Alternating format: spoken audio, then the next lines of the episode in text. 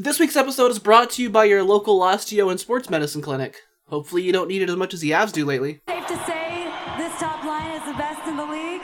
Yeah, we are. As Makar jumps in, moves it and shoots. Cale Makar!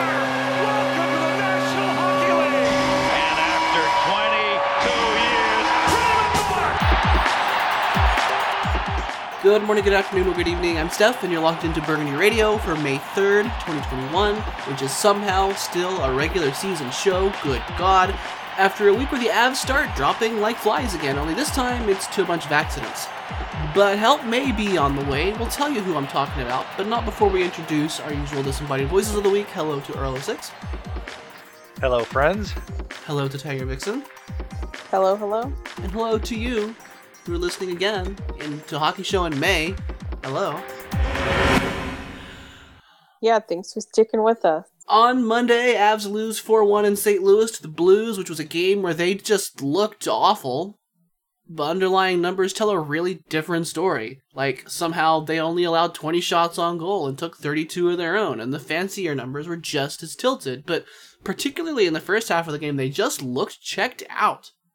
Uh, Nathan MacKinnon got the only goal on the power play. Jonas Johansson led in 4 on 20, which is nice, but bad. This stunk. Yeah, it's another that was, one of their worst games of the year that they have about every two weeks.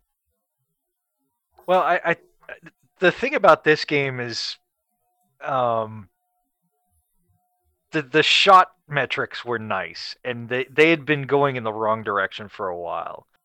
So you're like, okay, we're we're back to being able to shoot a lot but not score, and I guess that's okay. I hated this one because of the lack of engagement. This is the one where you could definitely say that MacKinnon was probably, I'd even say lazy in this one. There were a lot of times where he would try play and it wouldn't work, and he would like just visibly pout on the ice. He would just stop. You'd just be like, "All right, I'm done with this." There was one on the power play, and it was is I believe it was to end the first period yeah, and and he tried the pass they do all the time, like the cross ice pass, and it gets picked off high in the zone. Yeah, he flubbed it. I don't think Sometimes you and flub the puck. It happens. I don't think the Blues player got it completely clean because or else they would have just like turned and went up the ice and meet. Well, there. it. So I, I think even the Blues player had to like kind of clutch it a little bit. Yeah, he and was. He was trying to pick off a hard pass. Is is Yeah. like the whole key to this whole thing is MacKinnon tried to make a good pass and the Blues player tried to stop a good pass and probably would have succeeded, but MacKinnon kind of like healed it and the, the Blue was like uh uh and then just kind of barely handled it, but MacKinnon was already checked out of the play. Yeah, but exactly. And there was like at that point there was still 10 seconds left. Like MacKinnon acted like it was like a delayed penalty or something where as soon as the other team touches it the, the play's blown dead so you don't have to do anything about it. And it was like, dude, there's still 10 seconds left. If he stick handles one more time and corrals that, he's going on a shorthanded rush. And you were just like, all right, well, I'm done here. it's like, no, you're not and it wasn't just once. He was like that the whole game, and he he certainly wasn't the only one, but his No. attitude, I think, definitely led the charge in that one. He just, you know, it was the end of a long road trip. Everyone was sick of the Blues. I get it, whatever, but it was just like I was they just sick of threw the this Blues. game straight in the bin. Even Pete was sick of the Blues, and he he, he likes everything.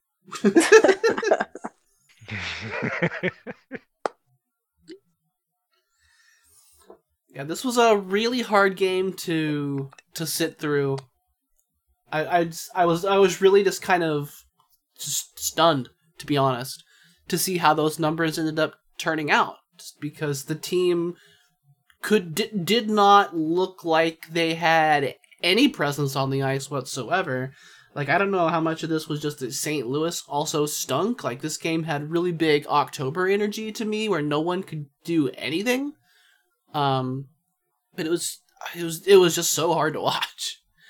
And uh, it was. if we can get some saves to happen, it might make a difference. Like Binnington made some saves, and St. Louis won. There you go. Yeah.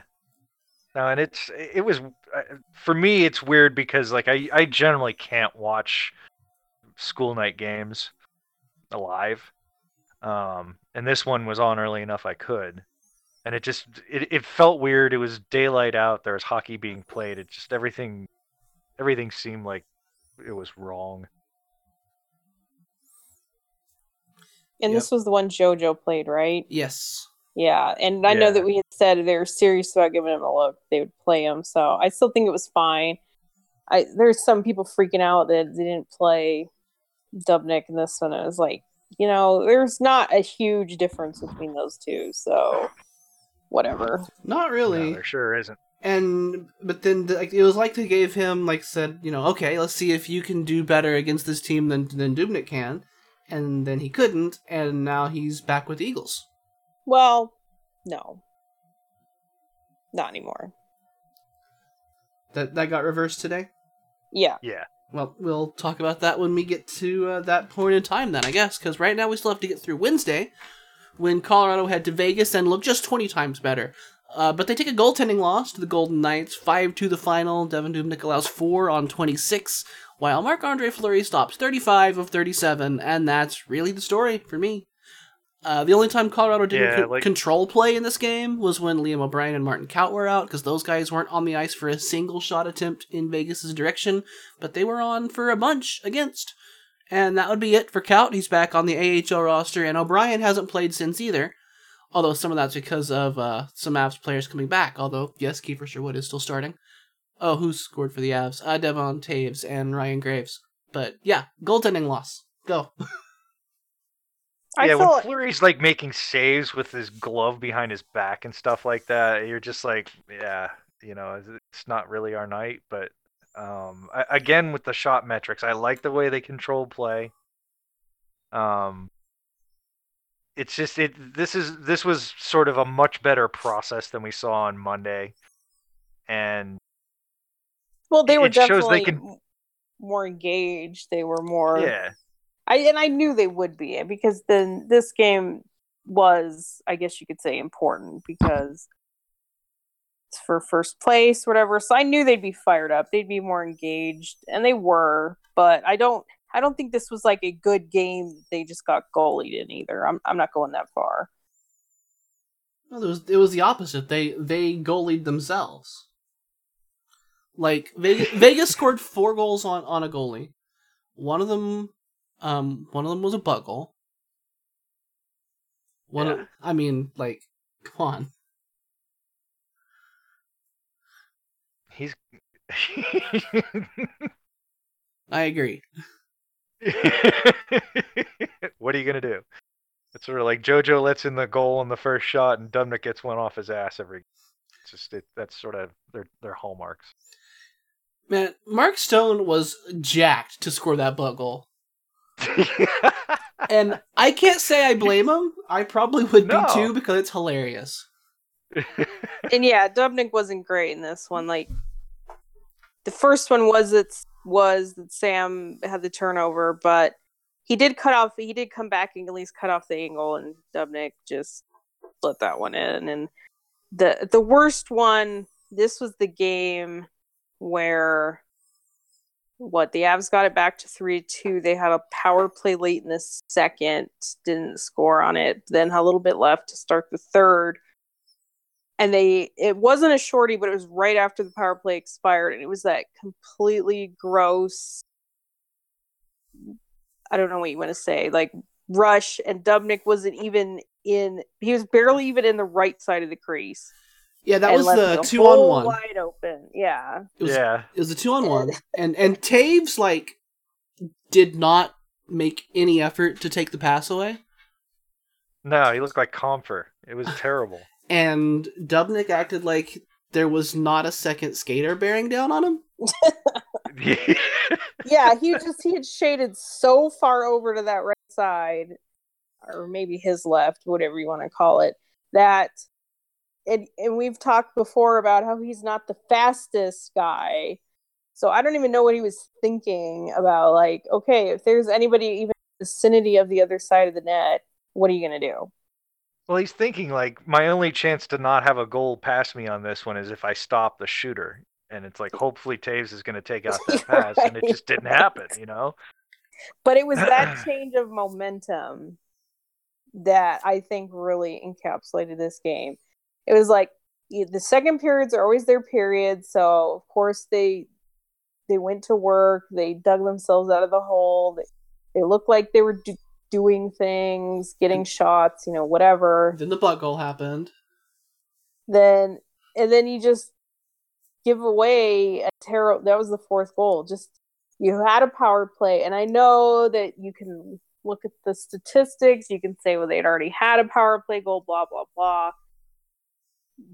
That is when Yeah. a bad power play costs you a game. Yeah, I, I- I mean, I look at that power play that they had at the end of the second period, and I was like, that is the chance that they had to, you know, tie this game up going into the third, and you know, it would have been totally different. I mean, they might have still lost by the same score, or they, they might have lost five to three, but And then you combine not, that not with that. creating, yeah, not creating Yeah. anything on that power play. I- just, I, I think that was that was really kind of a killer. yeah, and then and then you follow that up with just that disgusting, nasty goal they gave up, and it's just Yeah. like that. That's the story here, and we've been talking for a few weeks. Like they're a good team, and, and when we talk about the Sharks games, yeah, they they finally looked more like themselves. Beat a bad team, you know, great. Everyone can be happy, but it's about the playoffs, and my concern still is a lot of the same problems that have hurt them in the playoffs are coming back up. And I just don't think it's something you can just say, don't, they're a good team, don't worry about it. It's not a big deal. Or, you know, when they get to the playoffs, they'll, they'll have it fixed. It's just like it doesn't work that way. Yeah, And we'll see. No, you I know, mean- I, hope I'm wrong. I'm it's not like I'm going to be happy if I'm right. If we're sitting there again and like, look, they haven't scored a power play goal in a couple games, and here we are. Well, it, it helps, I think, that they got some guys off of the COVID list for the next set of games. yeah, quite yeah. I mean, Mikko does make a huge difference.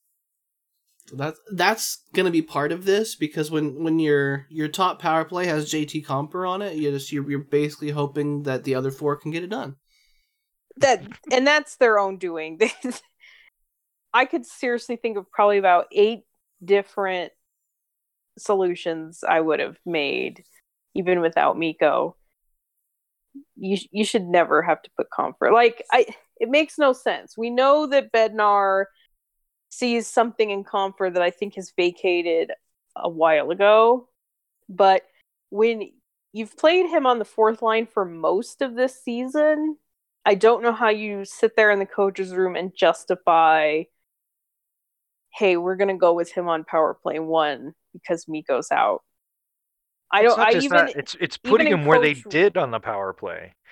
even in like coach reality, I don't get where you arrive at that. I mean, they put him in the bumper spot, which is a guy that handles the puck a lot and has to make quick decisions, whether to shoot or to pass back out.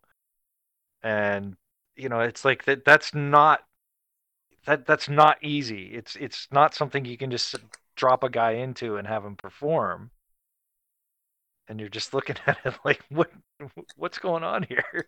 I realize it's just one game, and you know you're getting a bunch of guys back. so- Um, Well, he's also not good on the boards, and it's really important for power play one to be able to maintain that possession.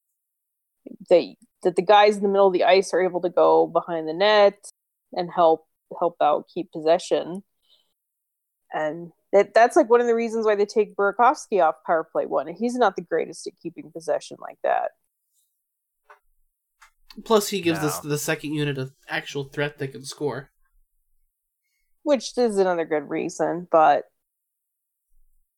you need to have yeah you, there's just so many more better options for power play one like if if someone goes down in the playoffs and that's your solution again that that's going to be another reason why you're going to be playing golf by june Well, it's and it's also tough that you know Naz is just in the worst slump ever, and because he would have been that that used to be his job, where Compher was. Well, I mean, he just- even still deserves it more than Compher.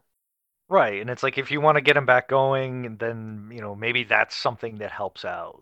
Um, you know, and I, I I'm not second guessing Bednar on this as far as using Naz there, but you know, it, it, you needed to do something different because it it just that wasn't working. No, neither is this. But uh, I mean, a, kind of kind of another big factor in this in this Vegas game um, was that it was one of the worst games that Sam Girard has played all season. Um, but he's gonna escape much criticism for that because th- then he blew up his leg the next next game, so no longer important. Um, on Friday, uh, Philipp Grubauer, Mikko Rantanen, and Joonas Donskoi come back to the lineup from the COVID list. And no big deal, just a shutout for Grubauer, an empty net goal and two assists for Mikko, and an assist and three shots for Donskoi as the Avs win 3 0. You think those guys matter? Uh, Yes. Gabe Landeskog and Cale Makar both scored power play goals here, and man, Cale Makar was just a man on fire in this game, eh? Yeah, Uh, but the other story of this game was whack injury luck. Ryan Graves skates in to challenge Evander Kane, who's digging for a puck in the crease, and cocks his elbow back to get stick leverage, and Graves just skates face first into that elbow. What on earth? I looked at it a Yeah, couple especially- times. I don't think it was completely intentional, but he okay, Graves is six five to get your arm up that high to begin with right. is one thing, and I don't think Graves was all that hunched. Like I think Kane could feel that there was like pressure, maybe someone coming behind him. I don't think like his thought process was I'm gonna elbow this guy in the face, but I think he knew that he was gonna throw his arm against some of that pressure. So is the end And that- result something sort of fluky? Probably, but you know, it is what it is. Yeah, I mean, I, I think that if you're digging for a puck in front of the net, that's fairly common response. um, yeah, I'm not gonna get. I don't get up on my, you know, dirtiness high horse. If yeah, if I feel like something's super dirty, you'll know about it. But I'm not gonna right. complain too much He, about. he probably one. made ten dirtier plays during that game. So yeah, it's unfortunate, but it wasn't like, yeah, the dirtiest thing you'll ever see. No. right. Um, but, but No, Graves. just, I mean, it, it, it, Graves, it just hit Graves, you know, right perfectly. Uh, Yeah. it- Square We don't- face. we don't really know exactly what happened, but uh, it's and we never I I didn't- didn't see safe. his reaction. Did he skate immediately off, or was it just like he was just done after his next shift? Just because I'm taking a break from altitude, and let's just say the Sharks broadcast had no. they didn't notice. Um, so yeah, he took that elbow in, in the chops and went down and kind of did that whole "oh, I'm broken" kind of thing, and then the, Mm, the Okay. and then the whistle blew, like a second later. So it's kind of impossible to know. yeah, and he went directly down the tunnel. Yeah. okay. All right. So Just because I didn't know, I knew he was gone by the second period because I'm like he he would have been back out by now. yeah, and that's Yeah. and that's when altitude said he wouldn't be back. Was the beginning of the second. Um, but yeah, Yeah. he hasn't been back since, and we have no idea when he will be back. And if you're saying day to day, you're you're being misleading. Please stop it. Later, Sam Girard is racing back for a puck that Moser will tell anyone who will listen that it should have been icing. Um, and he catches Labanc's stick in his skates and crumples awkwardly into the boards. Now he's out at least two weeks with a general foot, ankle, knee, leg thing. LBI. I think it's another one I'd call unfortunate. I'm not going to say, you know, that was super dirty, but it it's a dangerous part of the ice when someone's going back like that. But it, it is a play that happens a lot, a lot of times in the game too. Yeah, I, I think it's more reckless than dirty because that that's a kind of play that has broken legs, but you're not doing it on purpose. It's just that you're not paying attention to where your stick is. I I think it was a little more intentional than that. I think I thought it was pretty dirty, but um, you know, I, I guess I'll give him a little bit of a, a benefit of the doubt. Well, Nathan MacKinnon seems to have agreed with you Yeah. and drops the gloves and fought Labanc with just the deadest look in his eyes I've ever seen in my life. Because he knows. He knows if Sam doesn't play in the playoffs, they're not going to win the cup. yeah. I mean, let's just be real. And uh, yeah, he probably saw his chance flying away there, which I'm not anti fighting, you know, that makes a lot more sense to me than some of the staged crap Yeah. that MacKinnon every once in a while. Yeah, yeah, you of course you hope it doesn't necessarily have to be him, but right? he is that kind of player. Every once in a while, he'll Well, the thing was, it was a fight one. between two skill players, and like Labanc was basically playing defensive fighting. Like he knew that was just basically it had to happen because of what what had happened previously. So, and, and Nate wasn't really like Nate could have pummeled him. And Nate could have really killed him, but it was I think the You know. Sharks broadcast said that was his Labanc's first fight ever. So It did kind of Probably, look like it.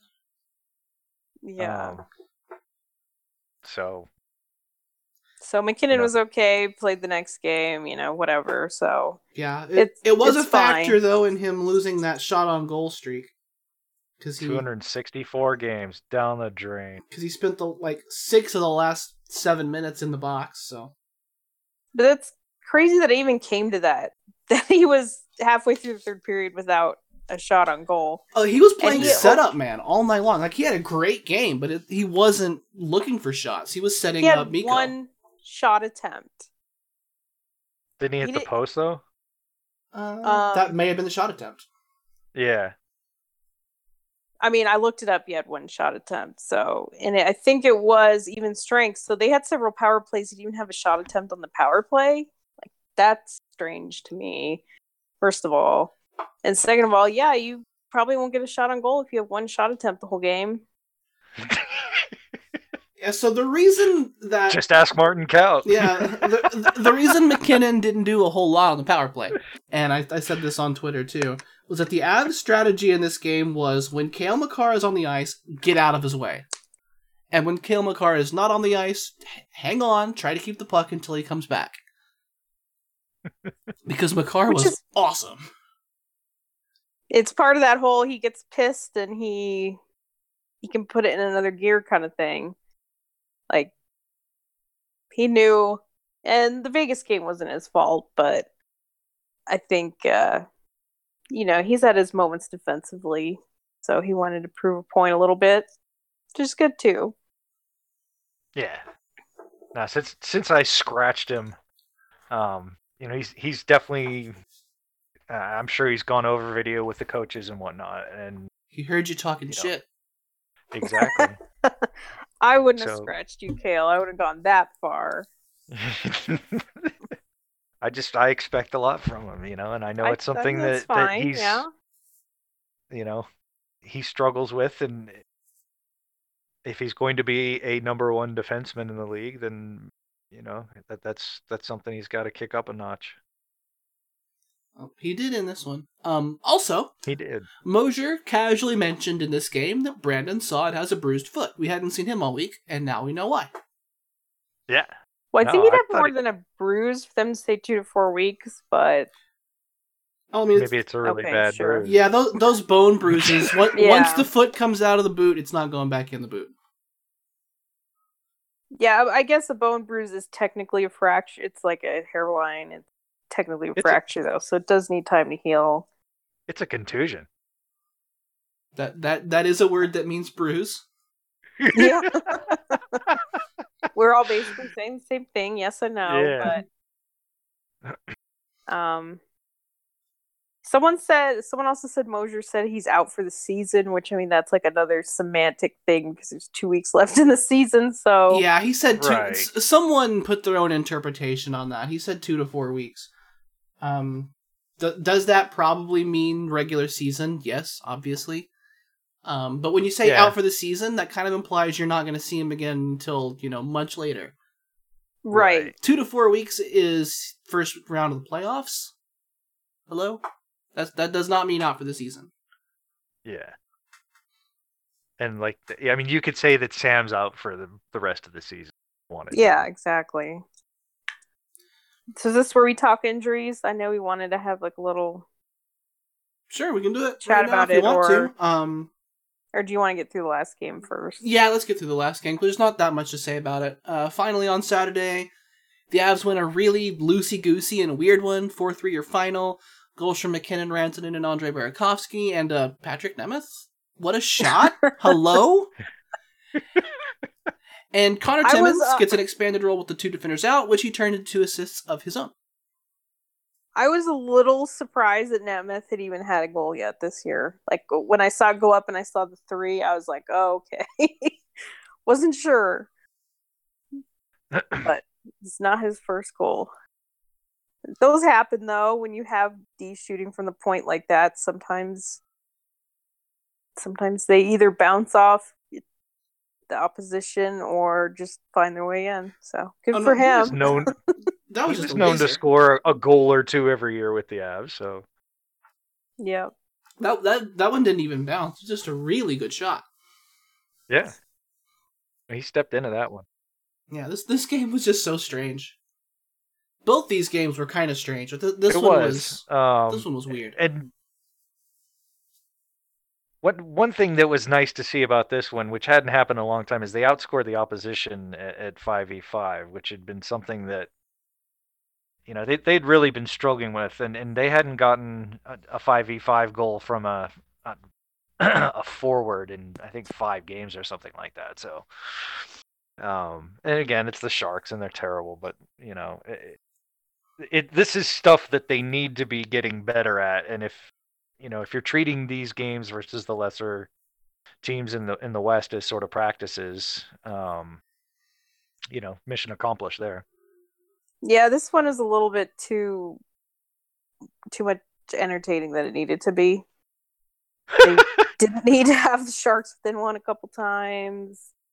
Um, we didn't talk about in the previous game about how Bednar preserved the shutout because he challenged uh, offside on the Sharks. I was I think it was on their power play. They would have scored, and they had a really fluky entry, and so Bednar challenged offside. I think it was pretty obvious, so it was a good challenge by him, but nothing too, I guess, Yeah, it was a mind it was a, bending. Oops, shit, hitting bumping my microphone there. It's a it was a clear but not out that actually did come out. right yeah Jost s- you know got real close to clearing it and actually did and just didn't get called by the lines Right. And, And then- we, we had to look at the and then- same two entirely inconclusive angles for like three straight minutes on altitude. and then finally once the call was made, oh now we can look at the blue line cam which actually shows you what happened. Thank you, production. we wouldn't want to spoil the ending. yeah, at the time I was like, you know, I just I I admit I don't have a hundred percent grasp on all the particulars of offside, so I was just like, whatever, just. But Bednar's usually hurry up and make the call yeah, Bednar's usually good about making a challenge when he's pretty sure, but he did not get it in the second game. He challenged for goaltender interference, which we've talked about before. He generally has a pretty good handle with goaltender interference. A lot of it has to do with jamming the stick at the goalie, which there was a little bit of that in this, but it was like a good second or two after. I didn't think he was going to get it, and he didn't no but it was a shorthanded goal, I think, right? It was a shorthanded goal, and then the Avs would have been back on the power play anyway. I almost want to say my theory is he just went for it because he was done with the power play, and they would have been four on four with the the penalty for being wrong. So they w- went four on four anyway, and it wasn't a big deal. Is also a little bit of my theory why he went for it because it's like ah, we're still just being four on four. Just do it. Well, the power play has been successful enough that it it's not quite in glove the face off territory. yeah if you're looking at the special teams as a whole the the power play is propping it up Right. Um. So let, let's have this injury conversation first before we come back to special teams, because the Avalanche have a pretty decent defensive lineup that are all on the shelf. We went through this um, in the pre-show. It was Erik Johnson, Sam Girard, Bowen Byram, um, McDonald, and Ryan Graves. And then you can just add whatever plus one you feel like to that, and you've got a starting NHL defensive core. You do. It's it wouldn't Yeah, be the best in the league, with but it's a good one. You could win games with that defense. Yeah.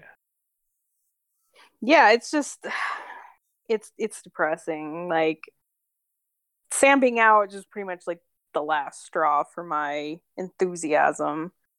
Like it's it's already been killing me with Byram and just no Sam. It's just ugh.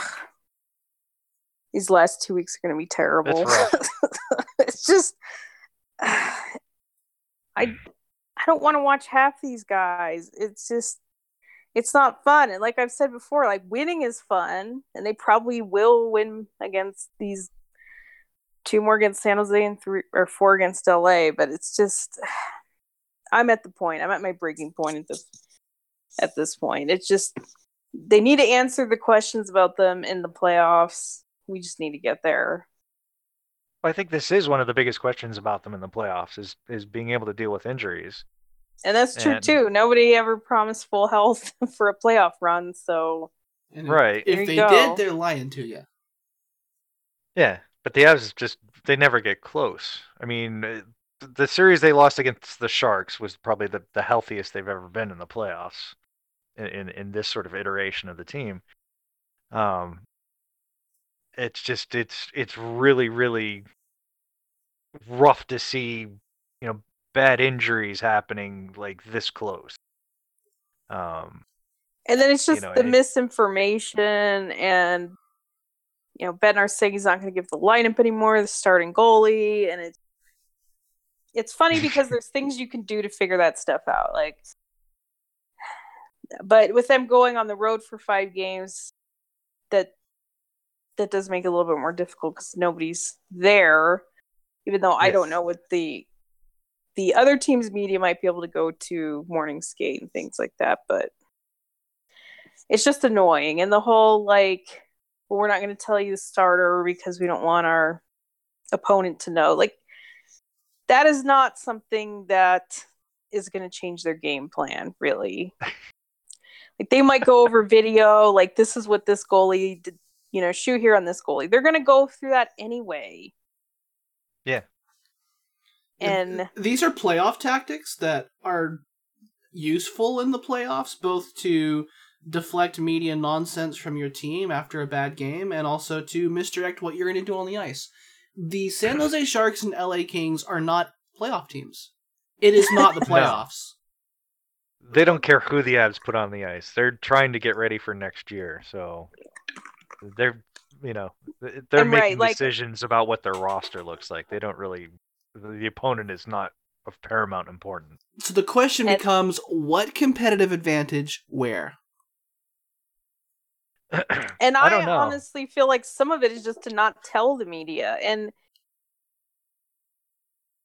and part of it part of it is because they have a group of people that really don't pay attention and i think Bednar gets tired of answering the same questions over and over like he visibly got annoyed with Baugh asking the same questions over and over again. And if he's annoyed with him, then we're not even going to talk about Chambers and Dater. But. The other part of it is It's a good policy in general, so I'm fine with it. is is that they're they don't allow a lot of access to begin with and that that's not the media's fault. And i think you know what you're doing is you're punishing your fan base because there's o- there's only so many ways to get information. And it's just it's not fair. Like i don't know like some of the injury stuff it, you know, are they being vague because of the, whole competitive advantage thing. But then they come right out and they say Sam will be out two weeks, which if your opponent's going to care about That's about not what he said, anybody- though. okay, two weeks, give or take, which is vague in itself. But why did he even say the two weeks Yeah. when he calls everybody week to week? why did he even go there with the two weeks? Is it then then you get into the whole is it misdirection or is it because there's something wrong with him that's more diagnosed on a certain timeline? The other guys are more kind of like you feel better when you feel better.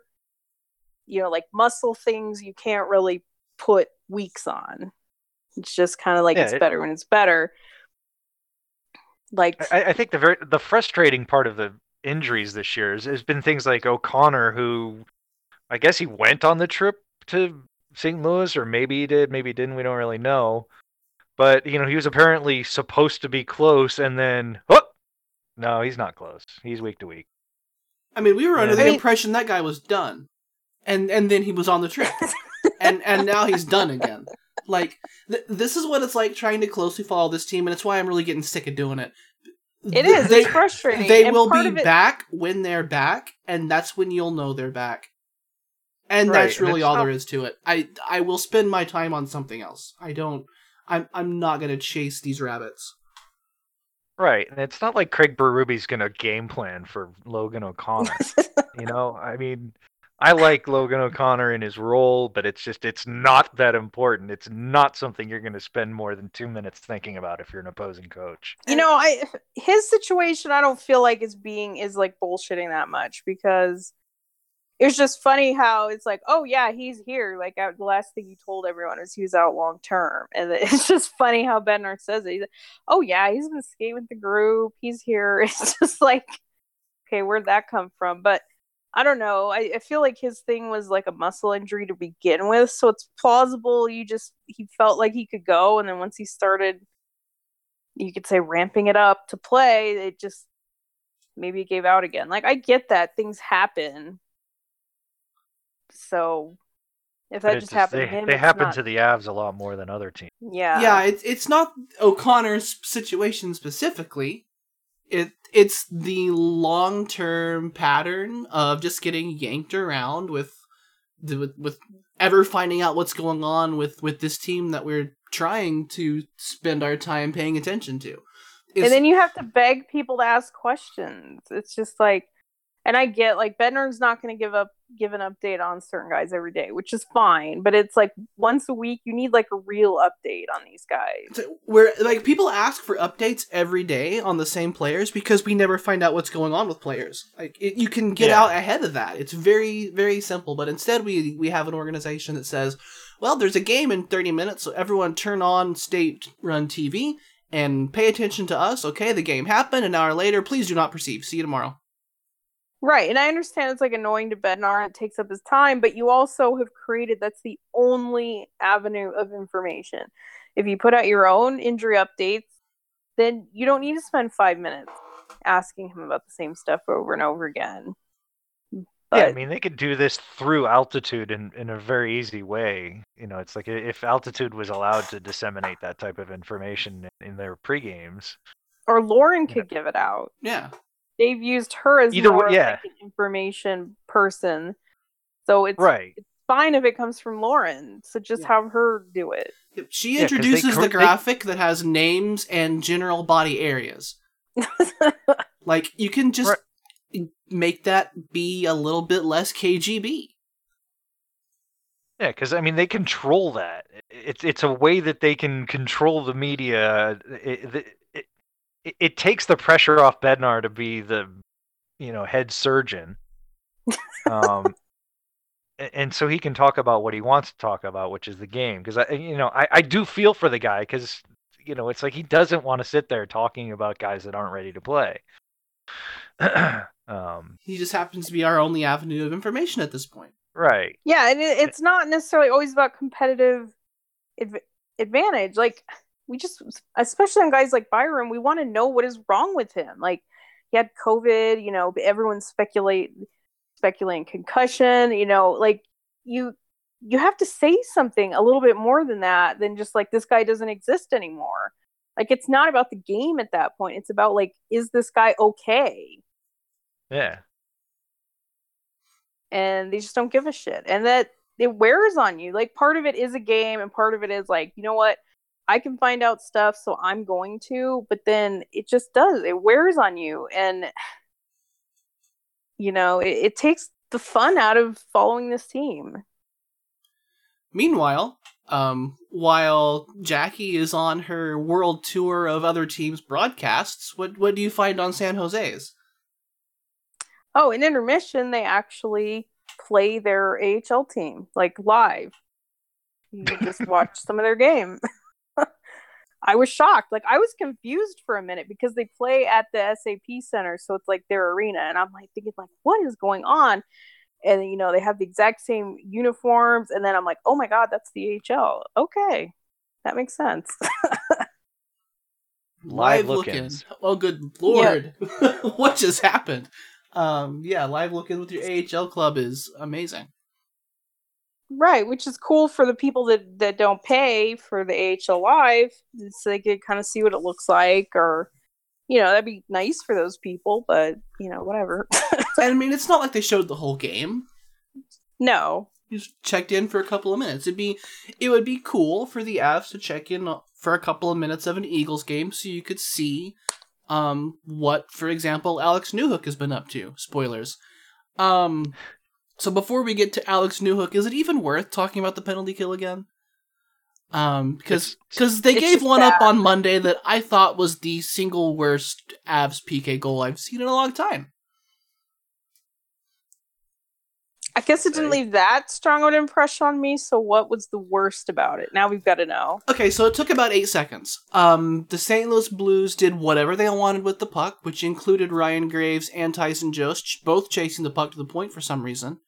Um, and whoever the other forward was, it was may have been Compher, but that may also be me expecting it to be Compher, just being like, "Oh, what's a what's a cross ice pass? I don't really want to do anything with that." And then your your lone poor defender in front is trying to defend two guys because Graves has run far away and he can't do that. So the Blues have eight seconds. They just whip the puck around exactly how they want and get a freebie from the crease. Like, give me a break. They had a five on Um. zero power play, is what happened. I think that's a good way to put it. they they I don't know compared to sort of the last month month and a half they they did okay this week uh they were um 11 for 14 um they've been they've been rocketing along at pretty much a you know a 70% clip for a while so I think you kind of hope for better than 70, but yeah a lot that's not going to win you any games yeah like you need That- to be like 80 80. Yeah. 70 is going Like to the- flame you out of the playoffs. yeah like 16th in the league is 81% so Yeah, bare minimum. Yeah, I mean it for for the last it, it- starting from about April first, the Avs are 30th in the league on PK as far as straight up percentage. Your your penalty kill, by definition, will, will never win you a game, but it'll sure lose you a game. Yeah, Oh, yeah. It's happened. yeah, and especially since they've the, they were they were going in a slightly lower penalty tempo for probably the first third of the season, and it, it's you know it's gone back up to kind of where they've always been, which is a you know high event penalty team.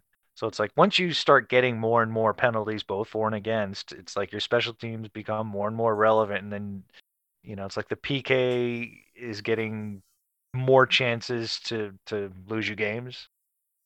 Um, Well, you and you it's can't. it's not something they can control because it's like it, when they play the way they do, they're gonna draw a lot of calls, Mhm. and they're gonna get a lot the other way because of that. Yeah, you can't draw a penalty without then taking a penalty later, which is why like it's, right. it's it's so funny to watch the Avs get like an early five on three, and then you you know that the five on three is coming for St. Louis later, and sure enough, they sure get it. And that Yeah, I that's think that another was- reason why that it makes last so week. more important to score on your power plays in the playoffs. Because you know everyone you get, the other team's going to get. Yeah, The uh the the the single biggest predictor of uh how many penalties you draw continues to be not how much you have the puck, but how many penalties you take. yeah.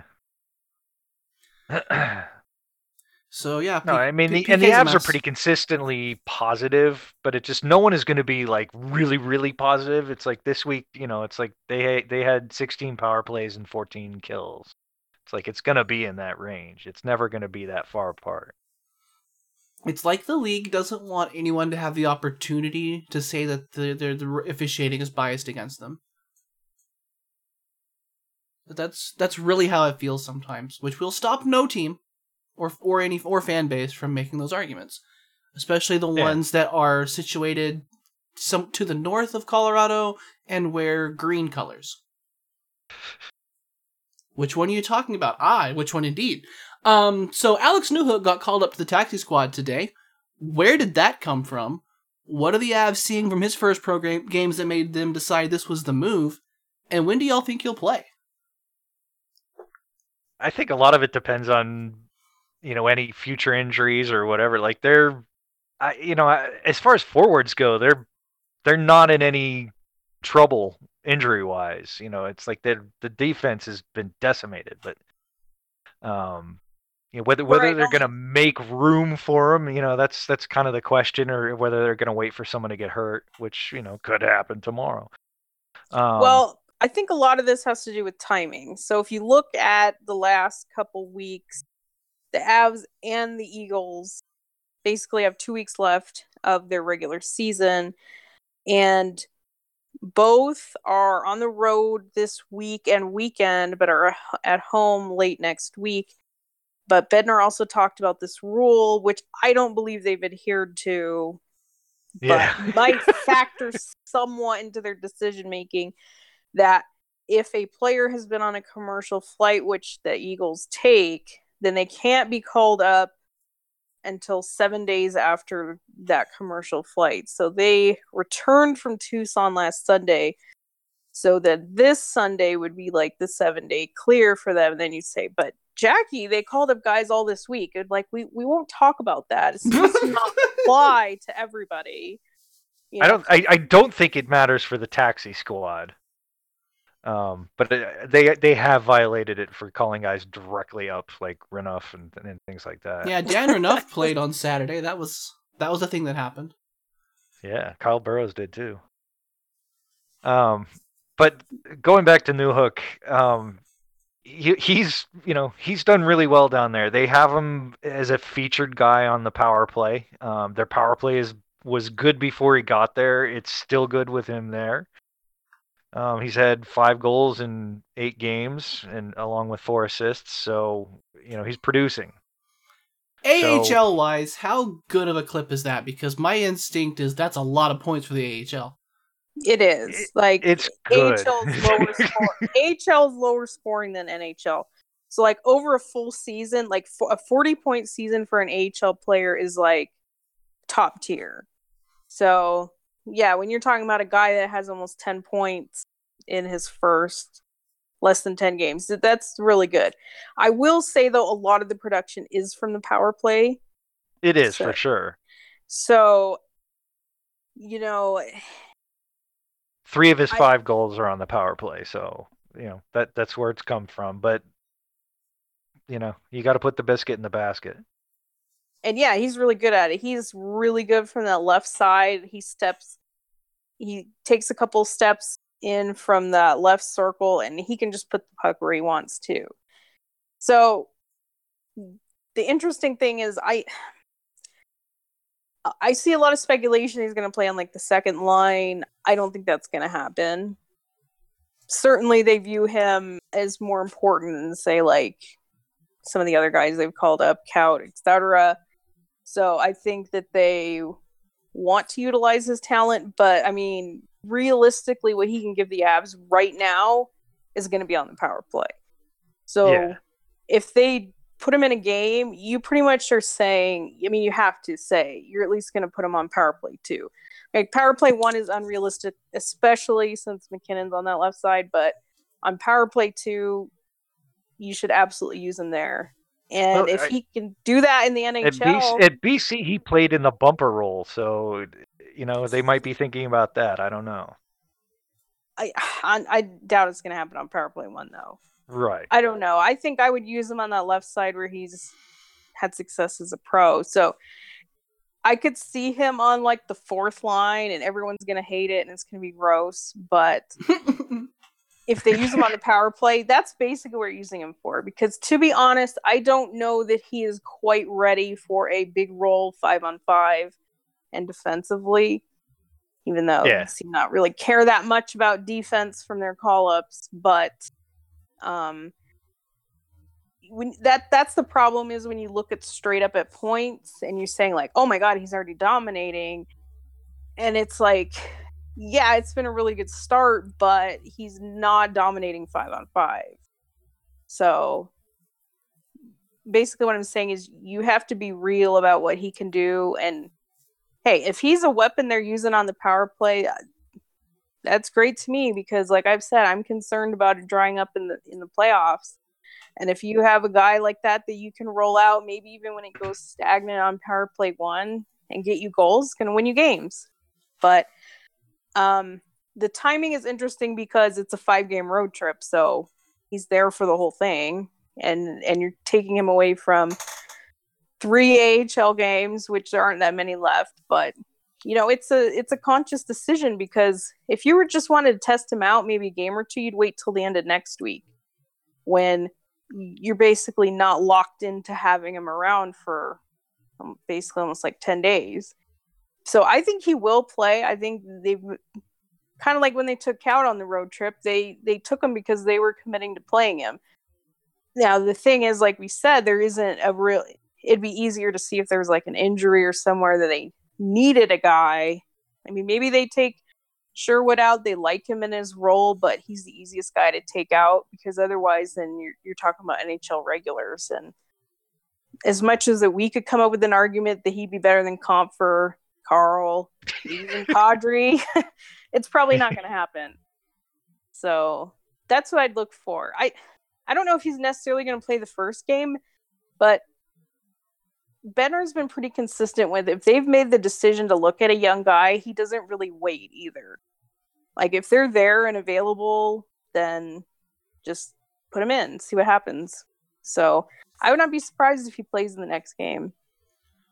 Yeah, I'm interested to see how he reacts to the, the better structure in the NHL as compared to the AHL because some of the problems I've seen with him um, defending in the AHL have to do with the chaotic nature of it. And, and you know, honestly, college is, is fairly chaotic as well. But um, a lot of times you see guys look a lot different when they come to the NHL, you know, both but good and bad, um, just because it's it's a lot more structured a lot more predictable. Um, and some guys, you know, can figure it out quickly and, and be able to use that to their advantage. So, you know, that that'd be nice to see. My comparable for Newhook is Duchene. I think that's a fair expectation. I'm not saying it's gonna be like Duchene from day one, but probably whatever level defense you think Duchene had, I think Newhook could have that level of defense. I also think that kind of production. Like some people are thinking like an 80 point guy. I'm not quite there, but I mean Duchene was the best player on this team for at least five years. So which which was a low bar at the time. Yeah. but it- I think it's a pretty fairly lofty comparable too. Oh yeah, it's a good comparable. Because I mean, Duchene was always a, a 50, 60 point guy when there was like three 80 point scorers in the league any given season. Yeah. Like not like you don't have Connor McDavid putting in a, a goal and two assists, you know, twice a week. Right when Jamie Benn won won it with 80 some points. Mm-hmm. But um so yeah, um so it'll be fun. At least the the anticipation of Newhook playing does bring a little bit more interest to this week. That's for sure. Yeah, Yeah. because we're kind of to the to the dog days of this schedule. Um, for for me, I don't I don't think we'll see Newhook on Monday. I I I'm uh, but from just kind of based on some of the things that y'all have said about you know Bednar not wanting to wait around, like those are tho- that's a true statement for sure. Um, but I don't think it'll be Monday because he does like to give them you know an opportunity to have some kind of you know gel time with the rest of the lineup first if his hand isn't forced. So I'm thinking that maybe on Wednesday, maybe they'll have like you know some some time on Tuesday to do whatever that gelling work is, and then Newhook can make his NHL debut on uh you know on national TV. There you go. That's it's a fair argument for that too. I in, think I in think the it will middle of the too. night, so maybe not the biggest stage ever. ever. 10:30 game. Woohoo! No, that Monday's ten thirty. Oh, is it? Yeah, Oh, that's right. Wednesday's it's a earlier, 9:30 game. which Yeah. is, you know, got to get up early for that nine thirty. But yeah, it's it's Uh, it's interesting. It's it's a little bit of intrigue to a week that has very little of it. Yeah. Yeah, we don't I- I know mean, who I- went on the trip either. We don't know if any of these dear departed souls have been reincarnated and can come on the trip or not. Guess we'll see. Yeah, I mean, basically, the there's one meaningful game left for the Avs, um, and that's the the last one against Vegas, and and we don't really know if that will be meaningful or not until we get to it. But, um, you know, you've got They'll want a good these- showing either way, even if right, even but, if but I mean, still, like, meaningful as far as whether they'll have a shot at at yeah. number one or whatever. Um, but it's you know, other than that, you've got four against Los Angeles, and then these last two versus the Sharks, and so you're you know you're looking at a lot of games where you're you're obviously trying to win and stay competitive in the race for the division title, but you know you're you're trying to fix things, you're trying to get guys set up for the playoffs. So it, there there's going to be that element to it. Because the picture right now is that there's a little bit of of daylight between Vegas and Colorado, um, so we're we're kind of like on target to face the Minnesota Wild in round one. Um, and as we're kind of looking at ending this season out, there's the back to back coming up this weekend. There's the back to back to end the season the following week. So with with Grubauer coming back and immediately pitching a shutout, but saying that he felt rusty about it. Like, I mean, you could kind of see that because San Jose is pretty awful. Um, that he could Yeah. he could still manage a shutout with with some help from video review, despite you know the rust. So him getting you know probably five of these last seven games would be a would probably be you know the best situation get him tuned up for the playoffs and good to go. I don't know if he'll play that much. At, at, at least four out of seven. Yeah, it it all depends on what's relevant and what's not. Like you'd think, like the last two against LA, he's only going to play the probably the last game. Um, he'll play again against Vegas, and then we'll see what what he does this week. He'll- Probably, yeah. He'll It get depends. one of the other Kings games too. Yeah, So there's three by default. yeah, Yeah, it- it gets back to kind of what we said before about keeping the other guys going, and they did send Johansson to the Eagles for one game, um, and it was just it was last night, and it was because both teams were at home, and I knew that the moves they made this week were kind of temporary. Like the ones that they made before the road trip were ones you you have to live with for whatever happens in five games. Yeah. So like, Right. like was this a paper thing? Like, because they made a couple of transactions, and, and one of them was to get Renouf on the roster, and uh, I don't remember if they had to make one to get Burroughs on the roster or not. He may have already been on taxi. Yeah, he wa- he was already on the taxi squad. But which like they, I, they moved multiple goaltenders around, and I, I didn't understand any of it. yeah, the weird thing is, is that they sent Johansson to the Eagles, and then they called up Werner, but uh, which okay makes sense because you you send the taxi squad goalie down, you need to bring up a goalie for the taxi squad. But then they also called up Miska to the taxi squad. You don't need two taxi squad goalies, so that's Oh, kind of when you, when they you're did need four guys on Taxi Squad.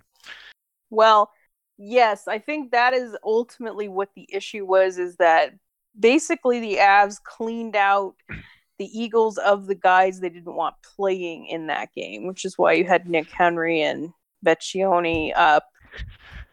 Because I Yeah. God, I mean, I'd love to know if they even ever came to Denver, or if it was just like a just hang out. I don't know. Nick Henry got home. Nick Henry got sent to Utah today, so that's kind of weird. You could Oh, Teddy. see that. go from the NHL directly to the ECHL. Which they need they need another forward because they're taking Newhook. Okay, anyway, so them calling up two goalies was got my little tinfoil going. But I agree with you. That's probably what it was. They were just u- pretty much taking every single guy they didn't want playing for the Eagles and put him on there. But when you have a game, you don't necessarily have to have four on the taxi squad because there have been several game days where they've had three. But you know that that's definitely getting into the weeds. It's just part of trying to figure out their process. I am surprised they only have one extra defenseman, which is Gilbert. So Who they do not want to play. They are I they're mean- desperate not to play. They will trade for Patrik Nemeth to not have to play him. at the, I mean, at this point, it's like either him or Middleton. I, you know, I guess Gilbert's a better better choice.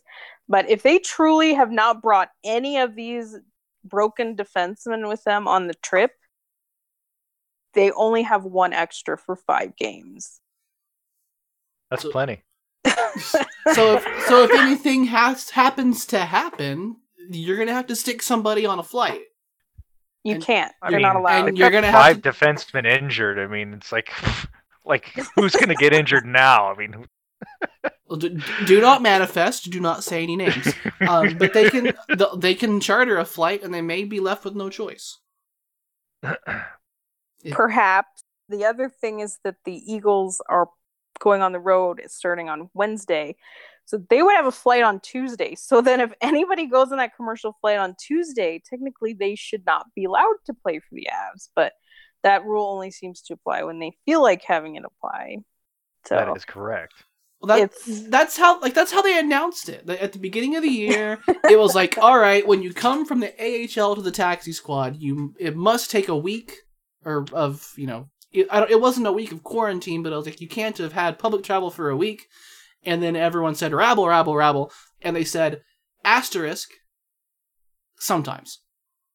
Well, the taxi squad was supposed to be to kind of like have extra guys that have been in the NHL environment that have only practiced with your guys anyway in your protocol, et cetera, et cetera. It's supposed to prevent guys from going back and forth. Like the the taxi squad was always supposed to be the next ones in line because they were ready. And then if you have injuries and you use guys from the taxi squad, then you backfill and you have a few days to get those guys ready. No, that's not how it works. Not here. It didn't. You just have certain guys that you're required to keep with you, which may or not may not be the ones that you want to play. Because a few weeks ago, when they called Sherwood up directly from the AHL, they had forwards on the taxi squad that were readily available, and they did not play them. But one was Miikka Salomäki, so we're glad that didn't happen.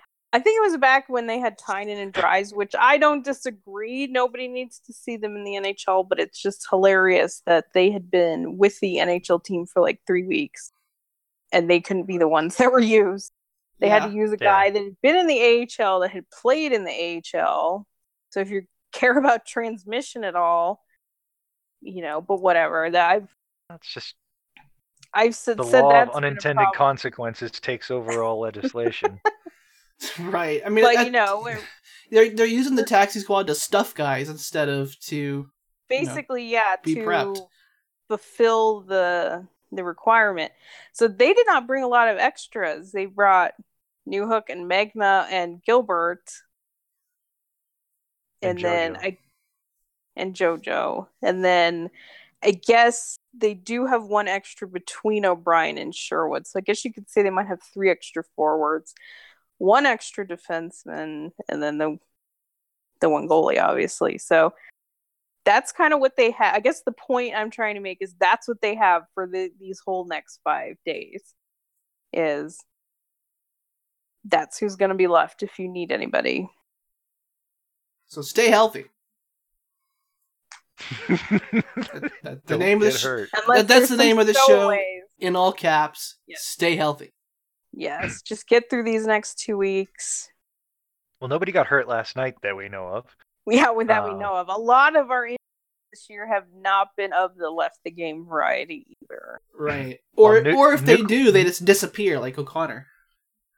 Well, Nuke left for a while after he fell over the blue line, and I was a little worried about that, but he did come out for the third. They have called a few guys. Uh, they are not called. I don't want to say called up, but they have put a few guys on the roster. Like Salomäki was actually on the roster for one of these games.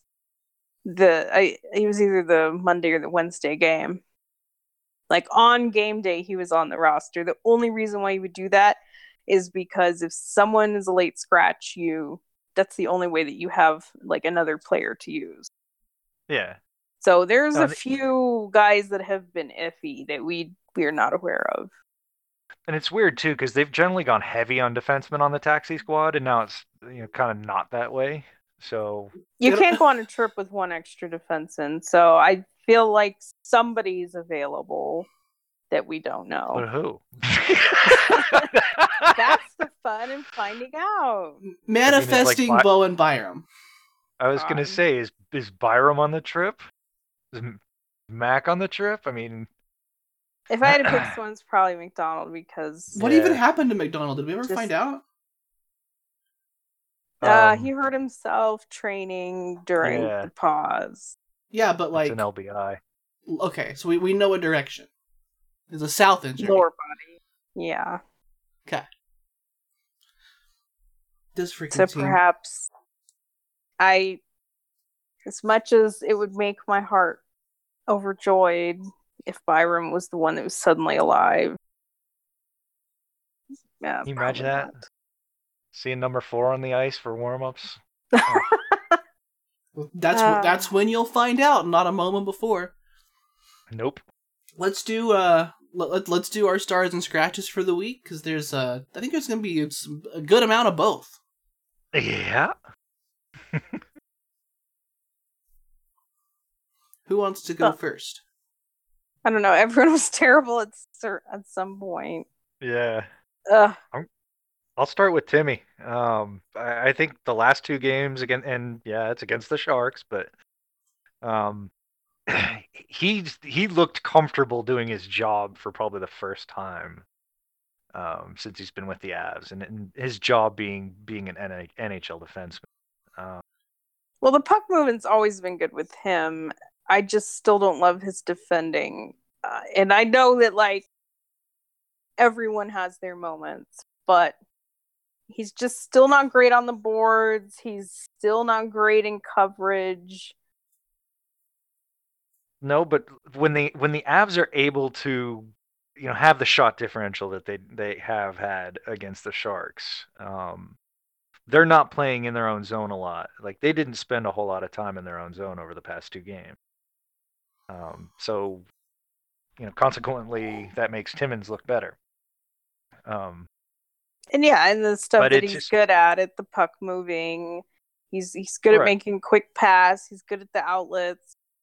Well, Uh, I, I think it's it's getting involved with the offensive play because that's kind of you know that's the dessert he never got for all the meat and potatoes he he had to endure. Um, in the early part of the season, it just he played game after game after game, and it just you know he was never involved with the offensive play, and that's you know that's kind of why he's supposed to be in the lineup. And it's like now that's paying off. You know, it's like the the trip down to Loveland. Um, you know, he was more offensively focused than you know maybe even last year when he was playing well with the Eagles. Well, it's also a function of having to play more minutes too, as you're out on the ice with better forwards and not just consistently having to generate with the fourth line and stuff like that. and and Right. given the opportunity, he took it and did well. Um, Yeah, and, and he gave he gave Peter Baugh the a quote that he felt like he was more confident as well. So it uh it definitely did show in his game. yeah. Well, it is nice to see somebody that's not like the all the other bums. that's for sure. You just get you can only see so much replacement level, right? Yeah. I I like when we are not bums.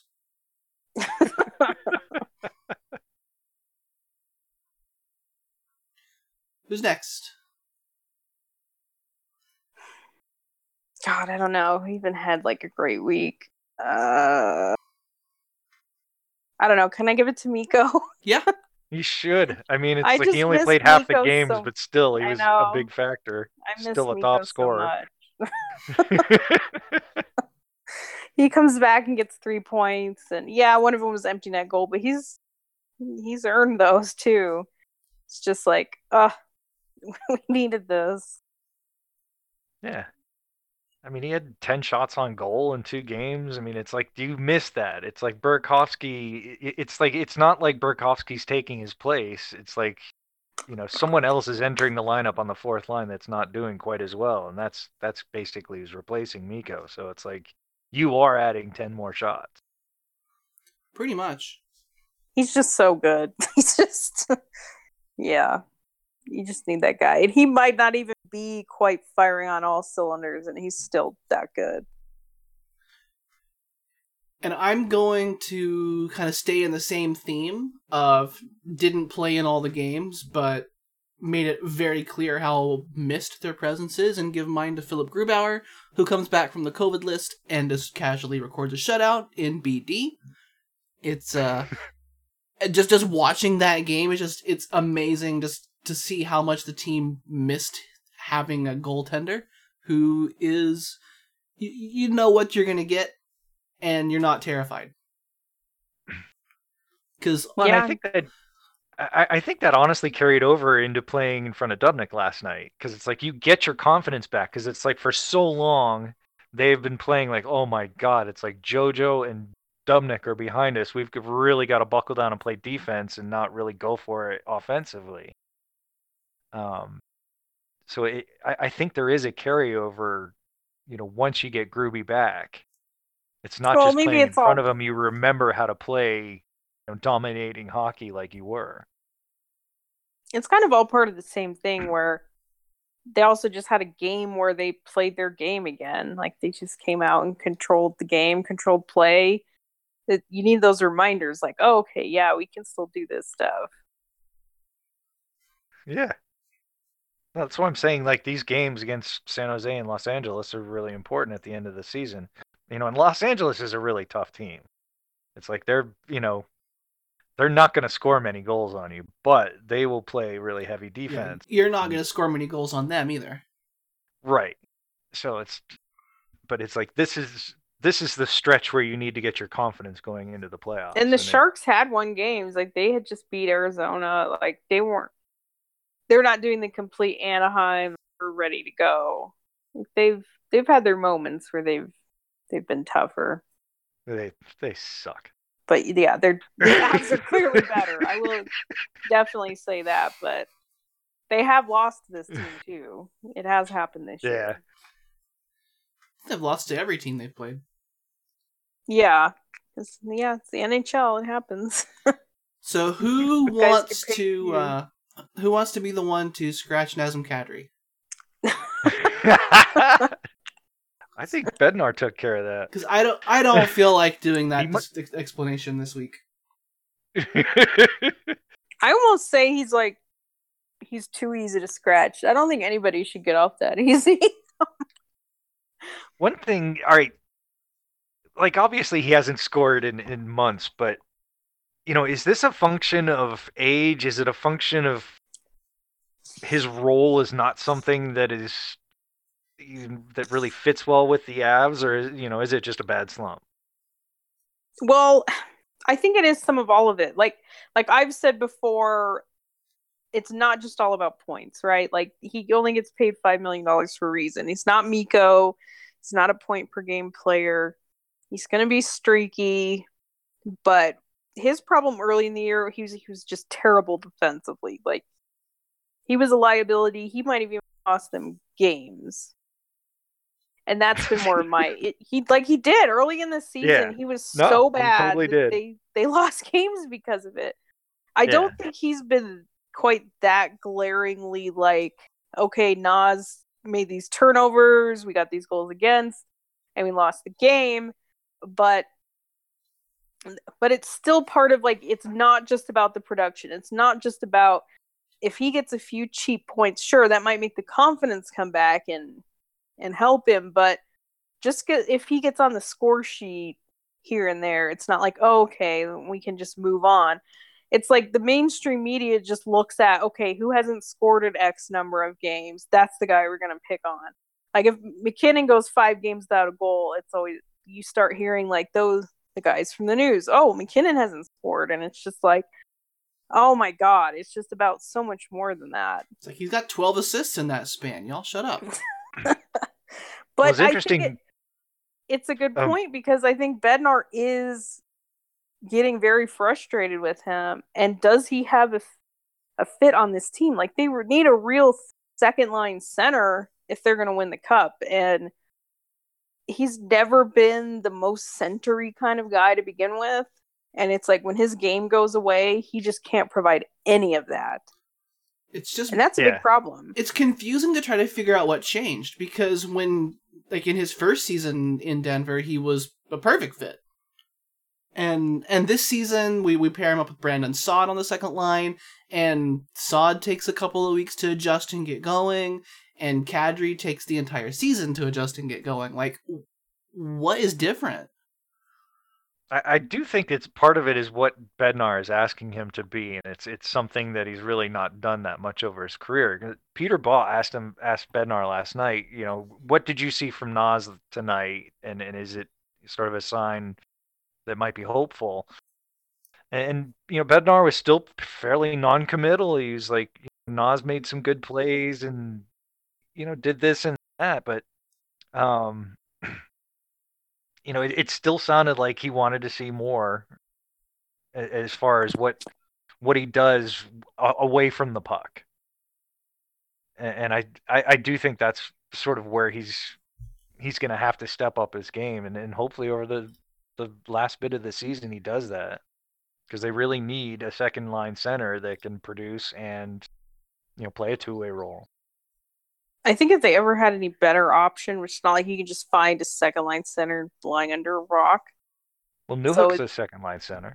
He's the one being able to do that in the end.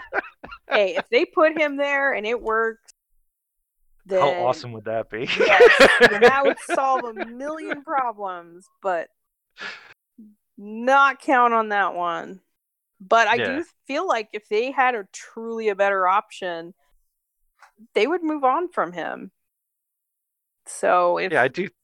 Yeah, I mean, I, I don't want to get ahead of ourselves, but that you know, this is definitely a conversation for after the season's over. But I, I'm sure it's something they'll think about and evaluate heavily at the end of the season. yeah, he's he's gonna have to he's gonna have to find it soon because he he really needs to do something in the playoffs, and I think he will. He is a streaky guy; like he does get his chances. Yeah, I mean, But- had, what like 14 game-winning goals during last year's playoffs. So There's a lot around the power play, but yes, those those matter too. Well, the the, the drop off is all at even strength. I mean, he's he's played 49 games this season, and last season he played 51. I just pulled this up while we were chatting. Um, he's got 10 goals this season. He had 19 through 51 games last season, Hmm. and uh, on the power play, Oh, at even strength or yeah, at- both? at- this the difference is at even strength because on the power play he scored four last season and has three this season. hmm Like he's And then the in the man's playoffs, shooting I know the man's shooting worse than he has shot since 2016 so that is that is part of it is there's some there's some variance going on there with his shooting percentage but then you also come back to the, that same old question of how much of that is the quality of the shots he's getting and, and blah blah blah and but- his shooting percentage has fluctuated in his career. you know So everyone he- everyone's he does but to, to go does, from his- 15 to 8 to 14 is a pretty wild swing Yeah. and now this is why I'm wondering, like he's 30 now. It's I, I wonder like what is is is he starting to fall off a cliff or something? I just don't think I don't think they're gonna keep him, so it almost doesn't really matter. Well, it matters for the next you know two three months hopefully. Yeah, and next year, like they're not just gonna get rid of him to get rid of him. Like they'd have to upgrade one way or the other to get rid of him. But I don't know. Just does the team need more out of a second line center than what his game is? I think they would like more. I think the fact that they're, you know, at the top of the league in their in their standings points makes us wonder whether we're a little bit spoiled here and trying to ask for more than we really need. Right, like it, you know when the when the Jost Nichushkin Donskoi line really first started getting to go, it's like you're looking at that like that's perfect for a third line. But it's like you can't take that and make it a second line and and have your lineup work. No. Well, yeah, that helps too. Getting more from Jost and being able to play the line more. Definitely. Yeah, but it, but it's like you need a transition between that line and the three-headed monster. It's like you need a second line that is either more shutdowny or more offensively gifted. And it's I, think offensively gifted is kind of what we're looking for. But it you know the way the Avs play, Bednar always says it's like your offense starts with your defense. So who else are we gonna put on the scratching block? uh, God, who did I hate this week besides Burroughs? um, Burroughs only played one game, so I really can't. I can't kill him for that. Oh, he's like the twelfth defender on the depth chart. So Yeah, I just I really hate him. Can't stand him. Um, Middleton's worse, but Middleton's only skill is sitting on the goalie. He did it twice in one I- game. Like, what happened? How? I know we're splitting hairs at that point. Yeah, I know which AHL defender's worse. Like, what? Just why does this happen every year? Why? And it's like, oh, we had injuries, and it's like, why is this your your only option? Like, it's always like, whoa, we had no choice. We had injuries. Well, I mean, they do have five injured defensemen. I mean, they're, they're gonna be scraping the bottom of the barrel here. And and most of Yeah. it is freak stuff. Yeah.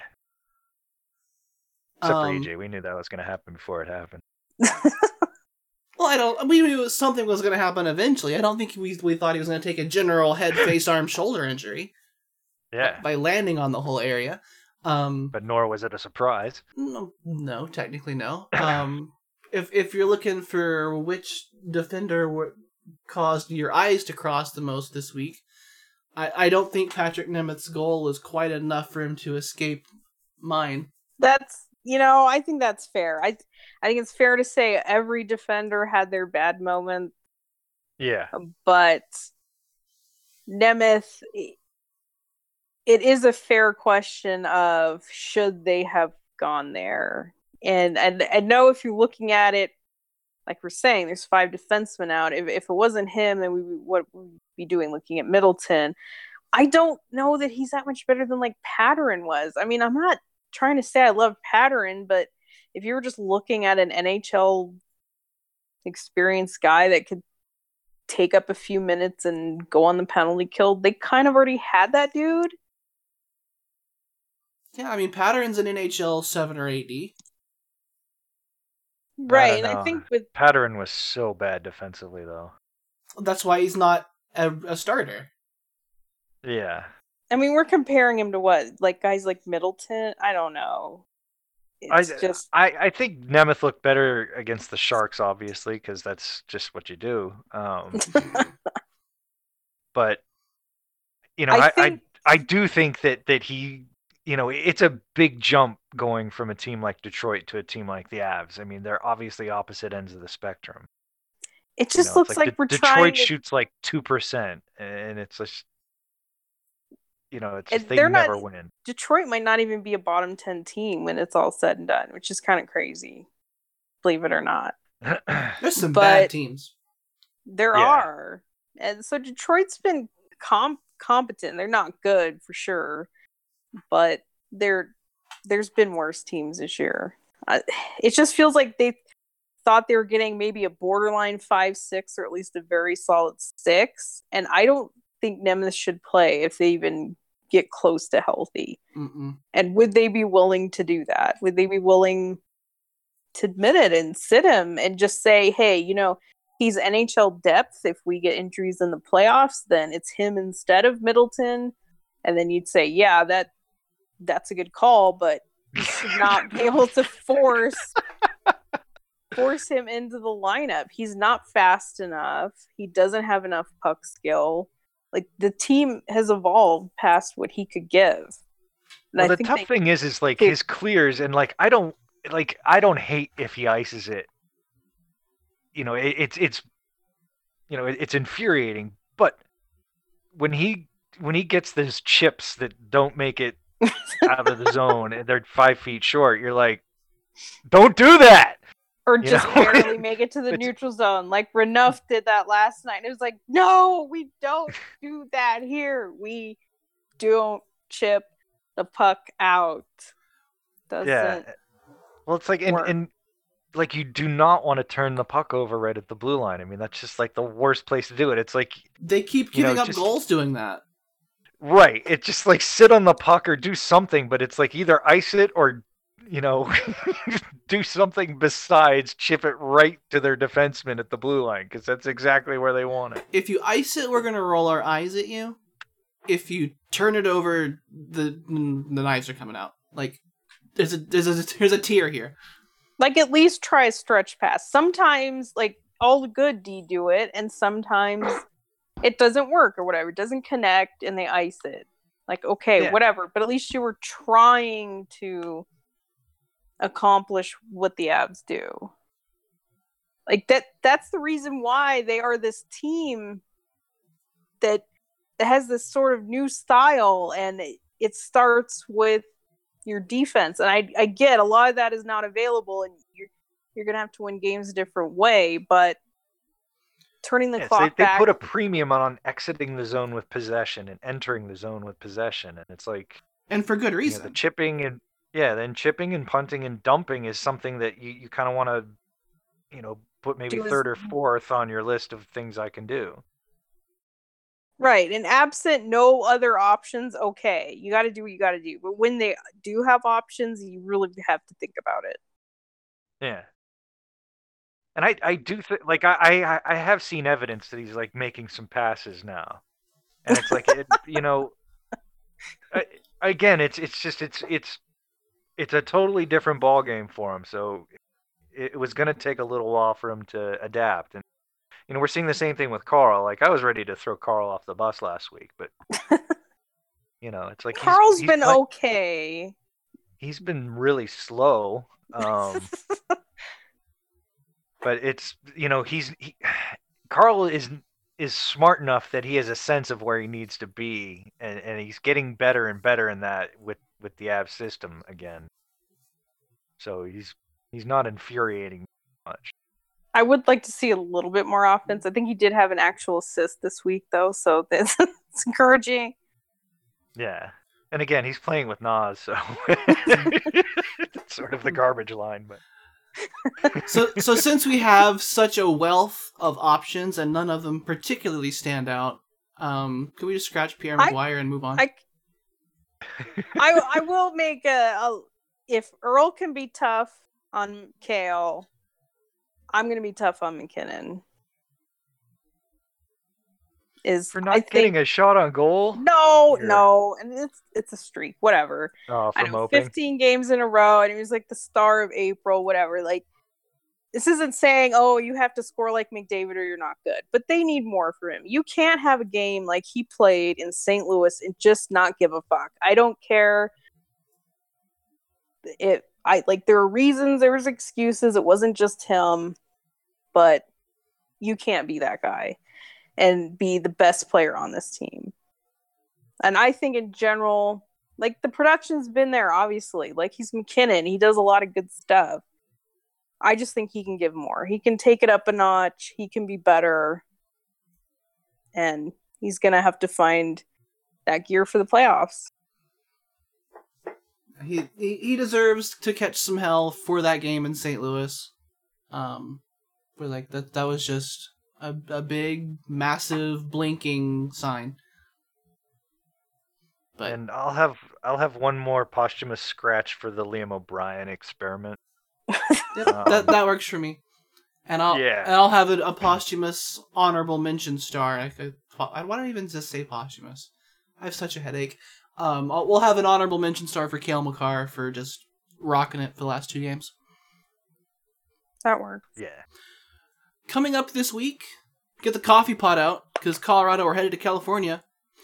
Two more games against San Jose. First on Monday at oh yes, eight thirty Mountain, and then again on Wednesday. That one's at seven thirty Mountain, and I think it's the late game on NBC Sports. Please, no Pierre. It sure is. My family are dying. Then on Friday and Saturday, it's a pair of 8 o'clock starts in Los Angeles against the Kings. Yeah, this this is gonna be a week of you waited your whole night and you're like, God, this game sucks. I waited Yep. all night for this and this game sucks. Which is like me watching the AHL. the time. You're not waiting I- ten o'clock like I am. Why did I look forward to this? I'm gonna watch it that late though. I'm not the next night, so I will be watching at 10:30. Um, the, the LA games I will be watching live probably. This is going to be I a real don't- good week to turn the game on your second monitor and play video games. I don't think the NBC game is exclusive, however. So sorry, my fellow Coloradoans, but we're still screwed. Um, well, I hate to say it, but I was right last week. Fortunately, that was going to happen. You remember last week? I have no idea what I predicted last week. I, I said, said I, I thought they'd win three, get three and three. I can say that. Win three games as usual. I said they'd lose to Vegas and St. Louis, and you guys said no because they haven't lost three in a row. And I said, "Welcome to adversity." And then they lost three in a row. But I did say they would win the San Jose games, and they did. So I was 100% correct. And yes, that's me patting myself on the back. But I usually am not right on these predictions. um,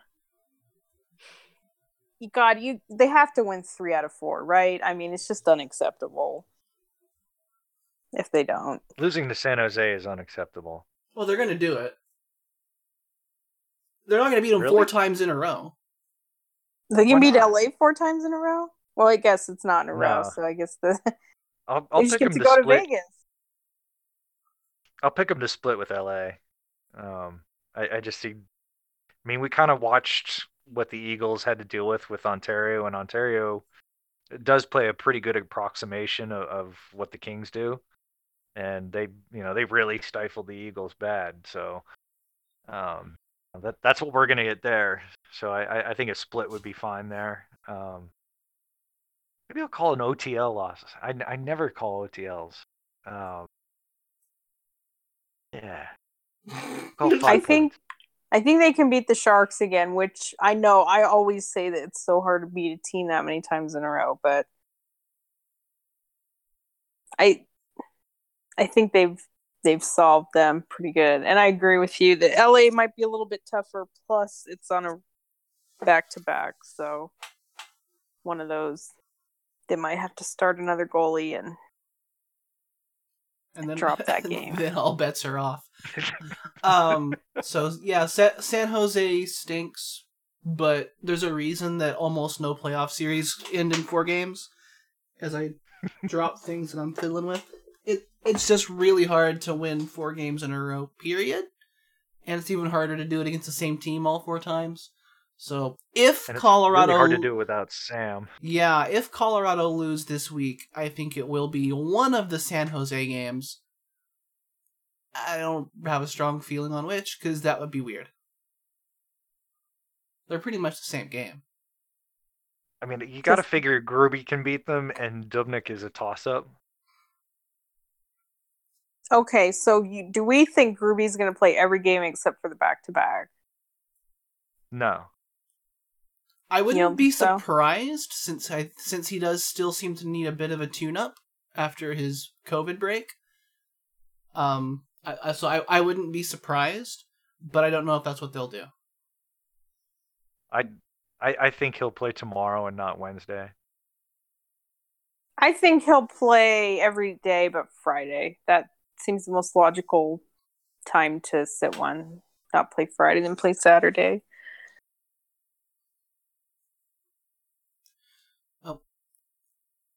Think we are When is the uh, Ve- hmm? when is the Vegas game Monday. Mon- next week? Monday. Monday. Yeah. Okay. I, I mean, it Friday into Could- Monday, you know- Saturday into Monday. It's really the difference. That I mean, it, he could he could start every game this week, but he won't. but he could. I don't know. It depends on how he feels, because he he comes out of that shutout and tells us in his first star interview that he felt rusty. So he apparently needs some needs some time to get his ice legs back. Um. So yeah, who knows? All right, y'all. Is JoJo pretty much like the f- taxi goalie at this point? Do you think they even try him, or are they? No, I think he's done. He's kind of the extra, the only in case of bad things. hmm I could see I- that. Like if he'd gone there and, and if he'd gone down to Loveland and, and had a shutout last night or something, they might be like, eh, let's get him one more game before the end of the season, just in case. That is not what happened. But No. It's never again- always on fully on the goalie in the AHL. It's just it's not like right, they they have to put up with a lot of crap that goes on in front of them. But yeah, you you wanted to see a little bit better than that. well, and it's just if if the Avs defense is decimated, like the Eagles is like he is unfathomable. I mean, and then they're missing Clerman too, who got hurt. Who? So it's like they yeah exactly. um, Too bad though, So- but but we did get to see Justin Barron. So yeah. Well, plus Nate Yeah. thinks Dubnyk's been awesome. So I just hate those forced quotes. It's just God, every team does that. okay, y'all. I'm gonna take my very large headache away from the show now. So thanks for sticking with us. Whatever happens will be talked about in the future at a normal time because we're off on Sunday again next week. So that's when you can hear from us again. Yeah. See you later. My head hurts. It is Joe Sakic scores. Joe Sakic scores. Surely that's gotta be it. But you know, asking Yeah, like Lauren, Lauren punted so bad on Nate's questions last night. that was I can't do altitude anymore. What? So what? Like, what do you mean? What She, question? she gave him weird ones. Yeah, It was- like at the the the, the first star interview. Yeah, so the way this usually goes is she tells the first star that they're awesome, and then asks how they feel about being awesome. Last night she didn't do that. She was like, first she actually asked a question. And it- Yeah. and Nate was like, "Wait, what?" she asked an actual game related question, and then she asked about Dubnyk, which was maybe the most awkward thing I've ever seen. It was like, okay, the the fans are upset about this trade. We need to make Nathan MacKinnon say it was good.